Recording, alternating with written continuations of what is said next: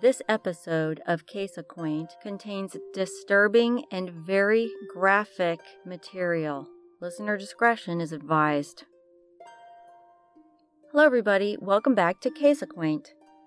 You have found episode 21. First things first, this week will mark the 30th anniversary of the disappearance of Randy Leach. Harold and Alberta Leach are no closer to finding out what happened to their son than they were the morning they found out he was gone. We're keeping them in our thoughts this week, and don't forget, they have a GoFundMe account set up. This is to keep on fighting in court for their rights to get justice for Randy, or to find him and bring him home. Check out our blog post on Randy if you want to get a direct link to the GoFundMe we would like to acknowledge Child Abuse Prevention Month by bringing you some stories related to that subject. Actually, we're going to be discussing a lot of things related to child abuse this week.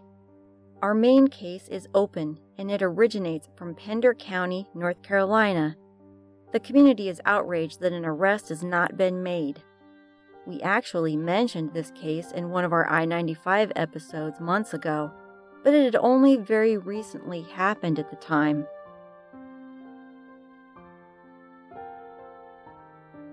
This is the story of the rape and murder of five year old Peyton Fields.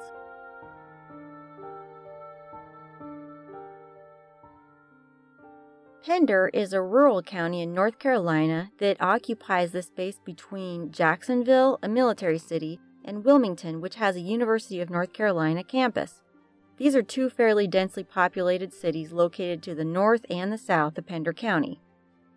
Its eastern side ends at the Atlantic Ocean, and the rest of Pender County consists of mostly agricultural interests. Its total population is approximately 55,000 people, and the median income is reported to be about $45,000 annually. But that statistic is a bit misleading because the money is mostly concentrated in the eastern area of the county where they have popular beaches.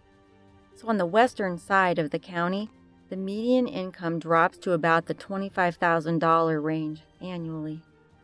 This disparity is also reflected in property values. The following story will take place in the northwest region of Pender County. The events which sparked a case that remains unresolved to this day happened on a street called Blackwater Drive. On the west side of this enclave of small, double wide mobile homes, you'll find Interstate 40. To the east, you'll find the Cape Fear River. Early in the morning of November 13, 2017, a child was brought into the emergency room at the small Pender County Hospital. It was five year old Peyton Fields, and the emergency room staff was told that she'd been found unresponsive. It didn't take long for staff to deduce they were not equipped to handle Peyton's injuries, so after stabilizing her as best they could, they sent her to nearby New Hanover Regional Medical Center, which is located in the historic city of Wilmington. It's about 35 minute drive. After sending little Peyton on her way, a nurse called the Pender County Sheriff's Office. The time was 5:43 a.m. She said, quote, I have a five year old that was brought in who is now intubated and headed to New Hanover with what strongly appears to be strangulation marks on her neck. The dispatcher directed the Pender County Sheriff's deputies to proceed to the New Hanover Regional Medical Center and also notified Department of Social Services. Little Peyton never regained consciousness and she died on Wednesday, November 15th. 2017. Little Peyton Fields, five years old, had been living in the home of her maternal grandmother. Also occupying the home on Blackwater Drive was her adult uncle, her grandmother's husband, and Peyton's own sister, close to Peyton in age. It's unclear how involved Peyton's own parents were in her daily care, but it's safe to say that Peyton's life was complicated and her safety was nobody's top priority on her very last night alive. It's been said that she was brought to the Pender County Hospital ER by her grandmother. Sounds like the most plausible scenario, but that hasn't been verified. We do know an ambulance wasn't called, and authorities were not notified of Peyton's unfortunate condition until the sheriff's office was called by the ER nurse. Thus began an investigation that is inexplicably dragged on for months, and as of mid April of 2018, has not seen any indication of impending resolution. A few days after Peyton was murdered, a mother shot and killed her 14 year old son and herself at a home just a few miles from there. That story made national news. Not even two weeks after that, the area was in the national spotlight again when little Mariah Woods mysteriously disappeared from her trailer home, reported missing by her mother's boyfriend, Earl Kimrey. Mariah's home is approximately 40 miles away from where Peyton was staying. The media was in a frenzy with regular cable news updates throughout the day. The FBI was on the scene. Mariah's biological father, Alex Woods, spoke plainly to the press. Someone just walked right up there, grabbed the three year old out of bed, and she didn't cry, she didn't scream. Nobody heard anything. Four people in the house, two adults and two kids. Someone just comes up and snatches the baby and walks out. Alex Woods found it implausible that someone could kidnap a child in the middle of the night from an older trailer home. If you've ever spent much time in a trailer, especially the older ones, you'd probably say the same thing Alex said. You can hear everything that's going on in every other part of the house. That's just the way it is. And you didn't have to be an FBI agent to know that simple fact, or who to suspect in the disappearance of his daughter. Mariah and Peyton had much in common. Both of them had parents who were not making being a good parent their life's missions. We're talking about areas of the state with drug addiction rates at epidemic levels, where it's considered somewhat normal to be a regular user of crack, meth, heroin, and any combination of prescription pills. But I guess what Peyton's neighbors and at least some family members want to know is why did the similarities between these two victimized children end there? As most of you probably know, Mariah was reported missing, an Amber Alert was announced, and a search commenced with so many people trying to help, they had to turn them away. The FBI was in charge. By that time, Peyton had already been buried and her case largely forgotten about. never did make national news, and only a few local media outlets reported on it. Those news stations, however, actively sought to get more information to keep the public updated because nearby residents were outraged and they were scared. Neighbors wanted to know if they had to worry about their children being harmed in their own house. Several sex offenders live within a five minute walk of that house, and the area, mostly double wide trailers, is home to many young families. All questions were directed to the Pender County Sheriff's Office, but getting any information from them was all but impossible. Peyton's father's family made regular appeals through local media, and the sheriff remained mostly silent. This hasn't changed. The FBI has not been asked to assist, and the SBI, the State Bureau of Investigation, was only utilized in order to polygraph one unnamed individual. So you'll remember Peyton died on Wednesday, November 15th. A search warrant was carried out at the home on Blackwater Drive. Thursday morning, press filed a Freedom of Information Act to report on what the police were looking for with that search warrant. But a judge sealed it. The sheriff said, There's nothing at all in this investigation that leads us to believe there's any other person that's in danger or in jeopardy. He said, we have no reason to believe there's a person targeting other persons. This is an isolated incident. So, even though a child was assaulted, raped, and strangled in her bed, even though no arrest was made, there's no reason to believe anyone is in danger, according to the sheriff. I have to ask myself if I lived next door to that family with little kids at home, would I believe the sheriff? I think I'd be wondering what's the holdup? It's either her or him or him. even though the sheriff was quick to say, Peyton's and Mariah's cases are like, quote, apples and oranges, I might disagree except for the fact that one case was handled quickly and responsibly, and one hasn't been. Let's just compare the timelines really quick. Peyton's brought into the ER on November 13th, she dies the 15th. Her body is sent off for an autopsy. Then the body is buried November 25th, two days before Mariah was reported missing. Now, ever since then, up until he was confronted about it in March, we've had the sheriff saying he can't give out any information about the case because the autopsy results haven't come back. Thanks to a local news station, WWAY, we know he wasn't being totally truthful. And here's how they found out. In March of 2018, according to one of their reports, they had asked the sheriff once again about the results.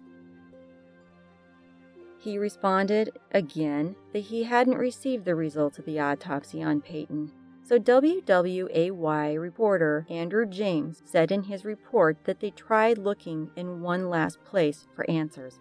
They spoke with the North Carolina Attorney General Josh Stein, who said one day after Peyton died, the sheriff's office requested a rush on Peyton's rape kit, and the tests were turned around within two months. One test was completed on December 7th, the other completed January 12th. WWAY had pressed the sheriff's office several times for updates on the kit as well as the autopsy. The sheriff's only response was that he was waiting on the results. Now, if y'all want to check out this report from Andrew James and WWAY, it's on YouTube. We'll link it in our blog post about this case. It contains the same information we just gave you, and at about the 3 minute and 30 second point, you'll get to see Andrew James of WWAY confronting the sheriff on his Smoke and Mirrors campaign. Up until that point, nobody had been able to get any answers out of the sheriff besides, nope, just waiting on that old autopsy. Gee whiz, the state takes such a long time to complete those. Nothing I can do about it. But Andrew James gets in there, face to face on camera, and once he gets all that out of the way, he nails the sheriff down. Rape kit, he says. He knows the answer, but does the sheriff know that he knows the answer? Well, finally, after over two months of giving misleading, if any, answers, the sheriff finally owned up to the fact that he had information he wasn't doing anything with. He squirmed because he had been misleading the public when he said he didn't have anything. There's no way to verify just yet whether or not every single little piece of paper and signature has been provided to the sheriff from the medical examiner, thus making a total liar out of the sheriff because the medical examiner's office won't talk. Nonetheless, we want to congratulate Andrew James and WWAY on doing a great job trying to report news of interest to their community and trying to get the truth out of the sheriff. On December 2nd, while Peyton's investigation dragged along, Mariah Woods' body was found. It was actually located in Pender County. Earl Kimrey was immediately taken into custody and multiple charges were filed. Clearly, there's no doubt who killed Mariah Woods, and they didn't need autopsy results to come back in order to make an arrest there. How in the world can somebody go and arrest someone without all the scientific autopsy results? The Pender County Sheriff must have been mystified at that. Now, are we insinuating the sheriff is hiding something untoward?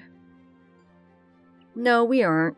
If y'all have listened to our other episodes, you know we're going to hold these investigators responsible when necessary, and we also give credit where credit is due. We try to be fair. I just want to remind everybody, especially the sheriff, that they work for us. They're accountable to us. We should not be misled, and I want to make this very clear. If he doesn't want to release information, all he has to do is say so, and all he has to do is say why. If he had said, I have all the results, or I have some of the results, but I can't release any information about them because it would compromise the integrity of my investigation. I need you to trust me that we'll be closing this case soon, and we can assure you that your kids are safe from whoever did this to Peyton. Well, that's an acceptable answer, if you hurry up and show that you're working on the case. Being misleading and deliberately showing a lack of respect for the public's right to hold you accountable for the work you get paid to do is not going to sit well with anyone except the sheriff's friends, sheriff's family, and of course the people responsible for Peyton's murder. The handling of Peyton Field's case doesn't reflect credit on the Pender County Sheriff's Office. That's all I'm saying.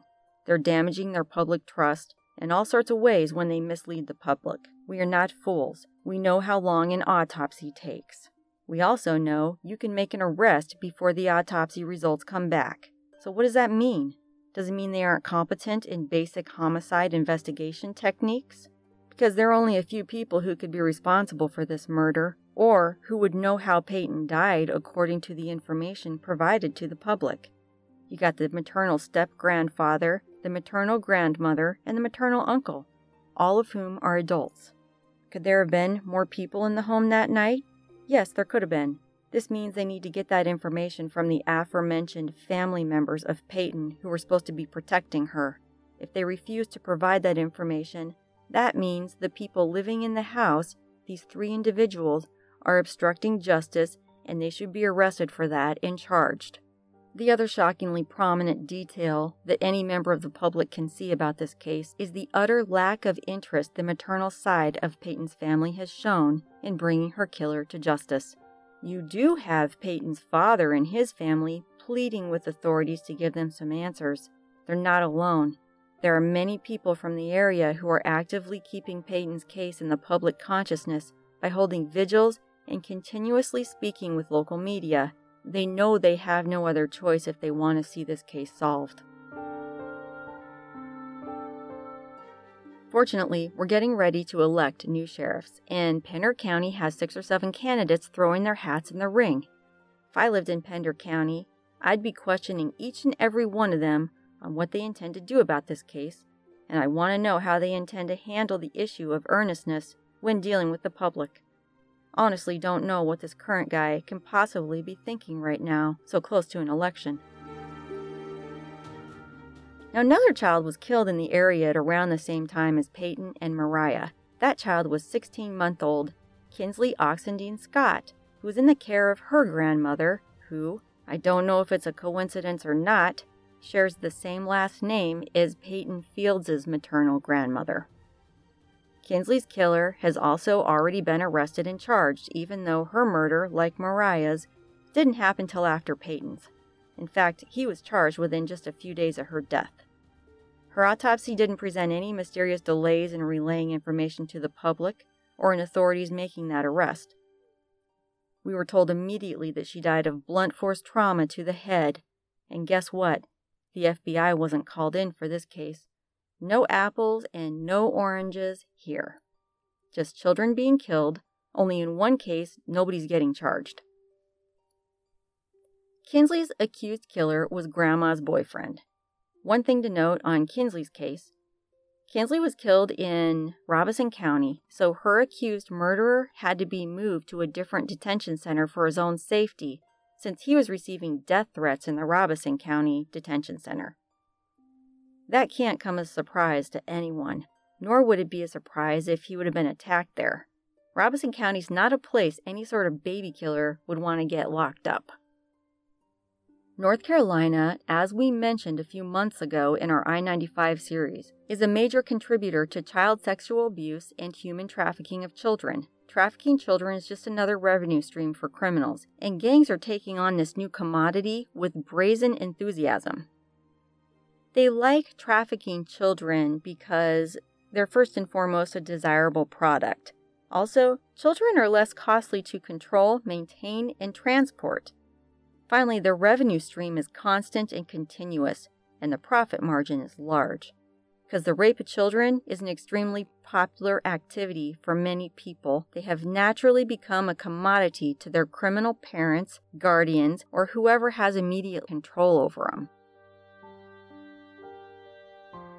Now, there are many who say that the whole idea of human trafficking has been blown way out of proportion and conflated by so called activists. This can likely be attributed in part to the difficulty in acquiring accurate statistics. When you have an unregulated black market, there's no way to track things. The secrecy inherent in this subculture of criminal sexual exploitation of children means it's impossible to get hard numbers. There are other factors.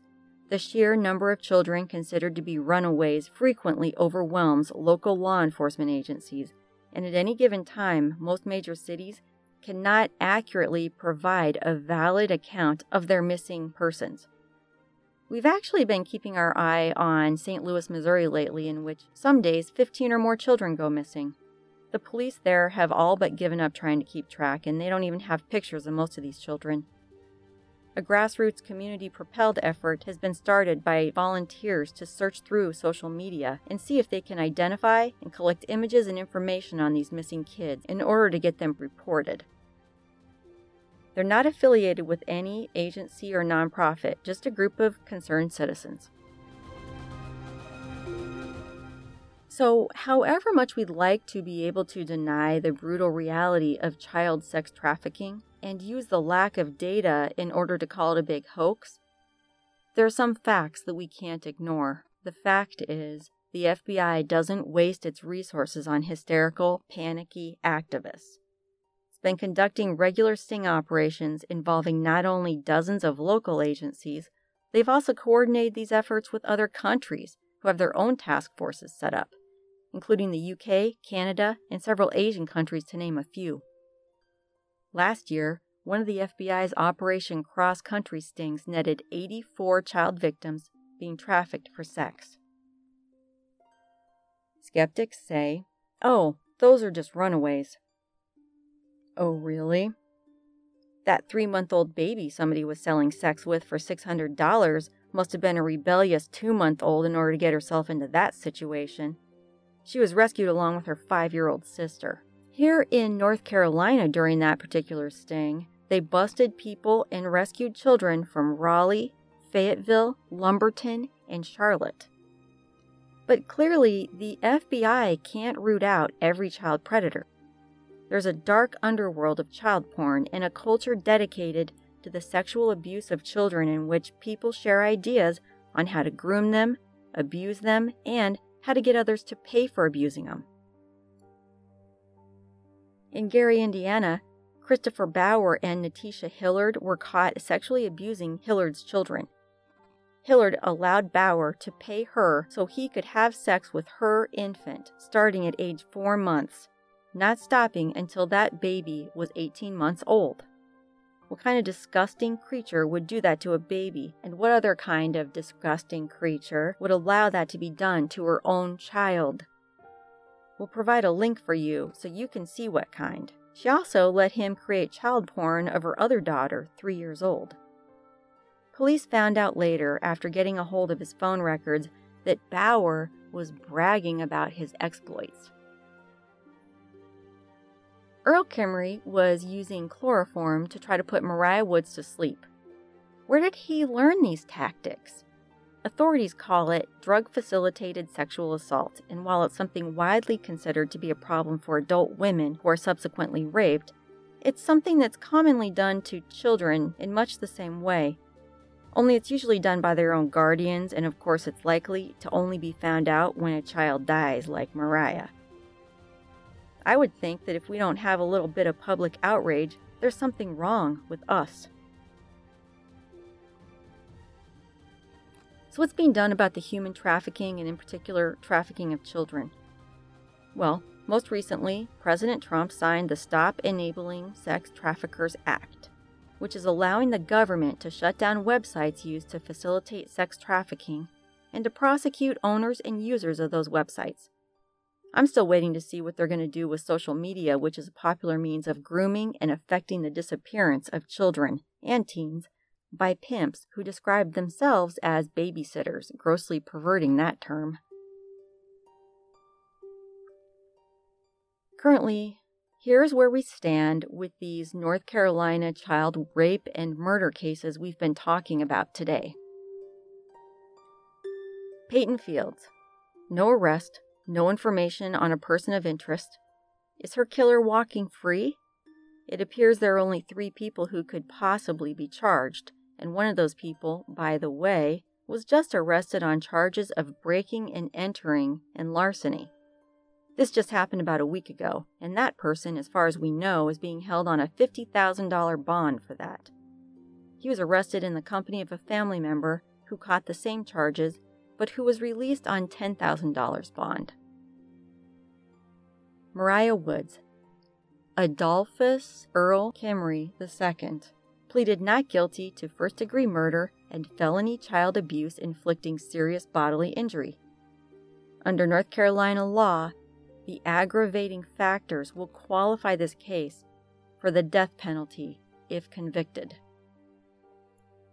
For little Kinsley Oxendine Scott, Grandma's boyfriend, Christian Troy Clark, has been charged with first degree murder and felony intentional child abuse.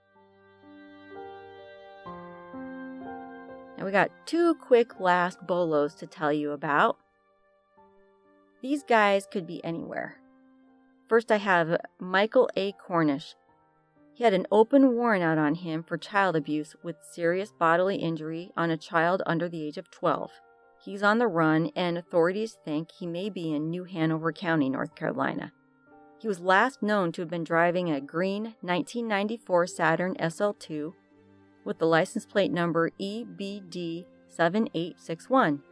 Anyone with information should call Crime Stoppers at 919 735 2255. The other be on the lookout is for two people. They're on the run together. That would be William Bill Rogner and his lady friend, Penny Holt, out of Putnam County, West Virginia. Penny Holt is only wanted for questioning in Rogner's case. Now he is facing a lot of charges.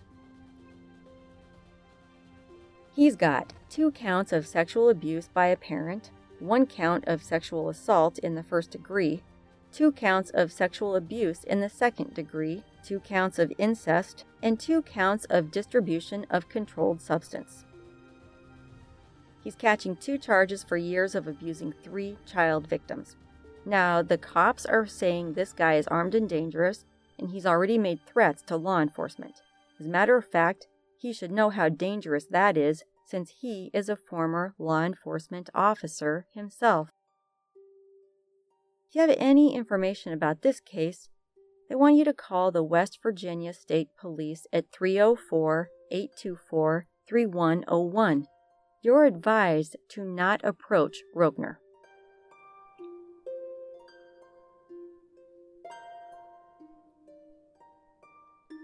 Now, finally, regarding domestic violence and child abuse, what if you'd like to know how you can help or how you can get help? First of all, if you're a witness to any sort of child abuse, or if a child confides in you that they're being abused, or if you yourself are being abused, please don't be afraid to report it. The authorities can't do anything if they don't know about it. You can call 911 if it's an emergency, and if it isn't, call the police they can create a preliminary report and notify the appropriate agency.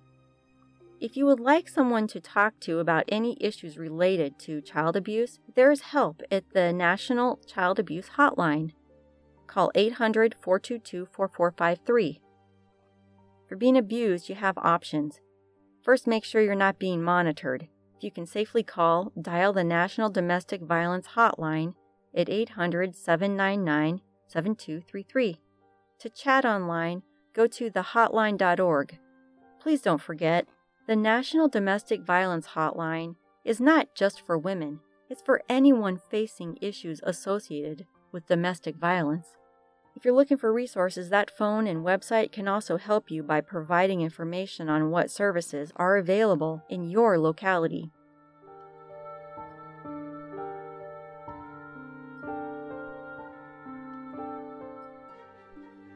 So we're going to keep you updated on all these cases. As I mentioned, you know you can always head over to our website for more information and links, and we're going to have pictures of these wanted individuals up there as well. if we have an update for you, it's probably going to first show up on the relevant blog post to whatever the story is, and we'll also post it on our social media. We do try to be able to announce everything on our show updates. I want to thank you for joining us in acknowledging Child Abuse Awareness Month. Also, you can utilize our social media and our website to let us know what you think about these cases. Who do you think hurt Peyton Fields? How long do you think is a reasonable amount of time for the sheriff to take to make an arrest in this case? I want to thank you for joining us in acknowledging Child Abuse Awareness Month and I want to thank you for listening today. We'll talk again soon.